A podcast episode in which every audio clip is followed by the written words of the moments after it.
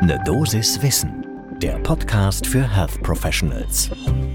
Guten Morgen und willkommen zu Ne Dosis Wissen, dem täglichen Podcast für das Gesundheitswesen. Hier geht's werktags ab 6 Uhr in der Früh um Themen, die für euch tatsächlich interessant sind. Heute sind das Neuigkeiten rund um den Kampf gegen antimikrobielle Resistenzen und zwar weltweit. Ich bin Dennis Ballwieser, ich bin Arzt und Chefredakteur der Apothekenumschau und ich darf euch eine Dosis Wissen präsentieren. Immer im Wechsel mit meiner Kollegin Laura Weißenburger. Heute ist Montag, der 27. März 2023. Ein Podcast von gesundheithören.de und Apothekenumschau Pro. The Lancet Infectious Diseases hat sich ein Thema sehr grundsätzlich vorgenommen, und zwar vor allem mit einer Veröffentlichung von Jay Patel und KollegInnen vom University College London. Die haben in einer sehr strukturierten qualitativen Analyse die Veröffentlichungen in den Jahren 2020 und 2021 in 114 Nationen rund um die Welt zum Thema antimikrobielle Resistenzen untersucht. Und zwar auf der Basis des sogenannten globalen Aktionsplans zur Antibiotikaresistenz aus der Weltgesundheitsversammlung der WHO von 2015. Damals wurden weltweit fünf Ziele vereinbart. Einmal die Verbesserung des Bewusstseins für das Thema Antibiotikaresistenz durch Bildung und Ausbildung, dann die Verbesserung der Erkenntnisse durch Überwachung und Forschung, die Verhinderung von Infektionen und die Verbesserung der Hygiene. Und die Optimierung des Einsatzes von Antibiotika schließlich noch die Entwicklung nachhaltiger Investitionen. Das Ganze ist also 2015 unter den 194 WHO-Mitgliedstaaten vereinbart worden. Ganz operativ hieß das, dass diese 194 Staaten zwei Jahre Zeit bekommen haben, sogenannte multisektorale nationale Aktionspläne zur Antibiotikaresistenz zu entwickeln. Und so etwas gibt es zum Beispiel auch in Deutschland. Der heißt hier DART 2020, um Antibiotikaresistenzen zum Wohl von Mensch und Tier zu bekämpfen. Allerdings, und das ist das Ergebnis dieser Untersuchung von Jay Patel und KollegInnen, nicht alle der 194 Nationen haben diese Pläne auch tatsächlich entworfen.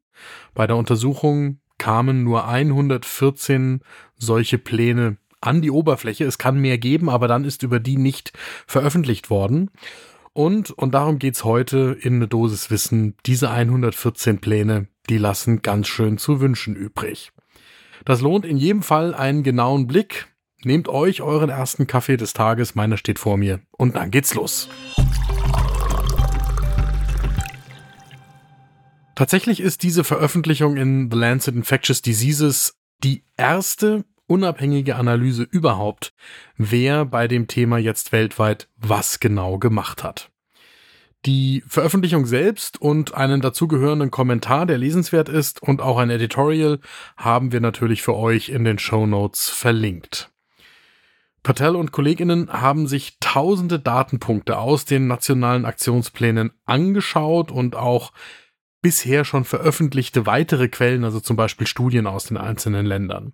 Und das Ziel war, umfassend zu bewerten, wie diese Pläne eigentlich für die antimikrobielle Resistenzkontrolle geeignet sind. Das heißt, jeder dieser nationalen Aktionspläne ist durch dieselben drei unabhängigen ForscherInnen ausgewertet worden.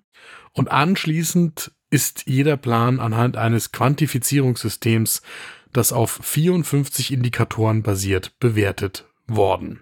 Diese 54 Indikatoren kommen aus drei Bereichen. Zum einen die politischen Maßnahmen, dann wie die Mittel für die Implementierung von Maßnahmen aussehen und schließlich Monitoring und Evaluation.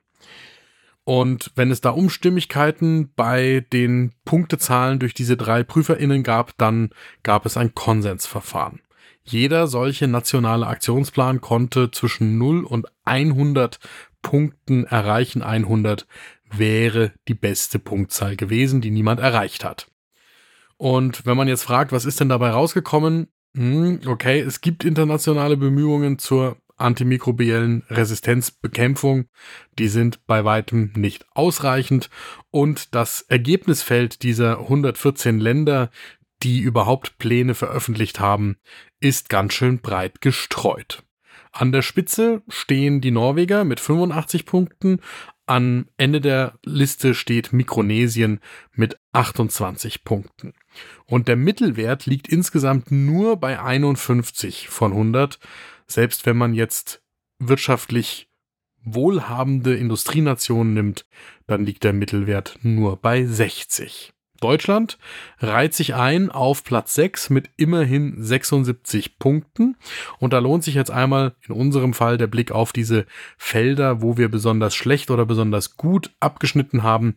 Also gut 5 mal 100 Punkte bei zum Beispiel Koordination oder Forschung. Schlecht bei Feedback-Mechanismen mit nur 33 Punkten oder der strategischen Vision mit nur 39 Punkten. So, und bis hierhin bleibt das, glaube ich, für die meisten von uns, die sich nicht täglich mit dem Thema internationale Bemühungen um Antibiotikaresistenzen zu bekämpfen beschäftigen, noch relativ abstrakt. Deswegen haben wir Irit Nachtigall um Hilfe gebeten. Sie ist Regionalleiterin für Infektiologie und Antibiotic Stewardship bei Helios und dort für die Region Ost zuständig. Irit Nachtigall sagt uns, dass mit dieser Veröffentlichung das erste Mal viele Länder den Spiegel vorgehalten bekommen haben. Und das ist deswegen ein extrem wichtiger Artikel in The Lancet Infectious Diseases ist. Eigentlich sagt Irit Nachtigall, müssten sich jetzt die GesundheitsministerInnen der verschiedenen Länder und auch die WHO zusammensetzen und strategisch analysieren. Also, was heißt das denn, wie wir künftig das Geld für diese gute Sache verteilen sollten? Also zum Beispiel die berechtigte Frage, sollten Nationen wie Deutschland noch mehr Geld bekommen oder sollten wir, weil es um ein globales Problem geht, uns auf andere Nationen weltweit konzentrieren, bei denen die Situation ganz katastrophal ist. Denn man muss natürlich sagen, wenn in reichen Industrienationen wie Deutschland einigermaßen sinnvoll Arbeit gegen Antibiotikaresistenzen betrieben wird, dann hilft das noch lange nichts, weil wir in einer globalisierten Welt, zum Beispiel aus beliebten Urlaubsländern, die Antibiotikaresistenzen mit nach Deutschland bringen. Und dann muss man auch sagen, wenn wir einfach nur in Deutschland auf unsere eigenen Leistungen blicken, da ist noch ganz schön viel Luft nach oben. Zum Beispiel hier bei den Feedback-Mechanismen oder der Effektivität. Irit Nachtigall betont da diesen einen Aspekt des Feedbacks. Das heißt nämlich, dass man den AkteurInnen vor Ort sagt, wo sie stehen. Und das fehlt in Deutschland. Das heißt, in Deutschland wursteln ganz viele Menschen mit einem sinnvollen Ansatz, aber eben auf sich alleine gestellt vor sich hin und bekommen nicht ausreichend Feedback zum Beispiel von den nationalen Institutionen, was sie besser machen könnten. Es gibt viele Daten beim Robert Koch Institut, allerdings gibt es aus Sicht von Irit Nachtigall da nicht ausreichend konstruktiv strukturiertes Feedback zurück auf die Arbeitsebene. Und auch die Qualitätsindikatoren, zum Beispiel des IQWIC, sind für KlinikerInnen aus ihrer Sicht nicht immer gut anwendbar. Und dann muss man sagen, und das ist Irit Nachtigall wichtig, gibt es einen kompletten schwarzen Fleck in Deutschland. Und das ist Antibiotikaresistenzbekämpfung bei den niedergelassenen KollegInnen in der Praxis. Die sind komplett auf sich alleine gestellt und sie arbeitet zum Beispiel im Moment an Antibiotika-Verbrauchszahlen von Praxen in der Region, für die sie zuständig ist, wie viele Antibiotika welcher Art werden eigentlich von wem wie verbraucht, damit es eine Datengrundlage gibt. Aber die Ausbildungsmöglichkeiten sind aus ihrer Perspektive für die niedergelassenen KollegInnen in dem Bereich auch einfach nicht ausreichend vorhanden. So, mein Fazit aus der heutigen Folge ist, ich finde es erstmal ganz schön spannend, dass nachdem 2015 weltweit auf internationaler Ebene mit der WHO solche Vereinbarungen getroffen worden sind, es bis 2023 dauert, bis wir erstmals eine solche strukturierte Veröffentlichung haben. Und außerdem habe ich auch noch nichts davon gelesen, dass schon beschlossen wäre, dass man jetzt Konsequenzen daraus zieht, sondern das ist zum Beispiel in dem Kommentar oder auch in dem Editorial in der Veröffentlichung ein Vorschlag, was kommen sollte. Das heißt, da muss ganz schön Druck aufgebaut werden, international auf die Politik, dieses Ziel nachhaltig zu verfolgen. Das war eine Dosis Wissen für heute.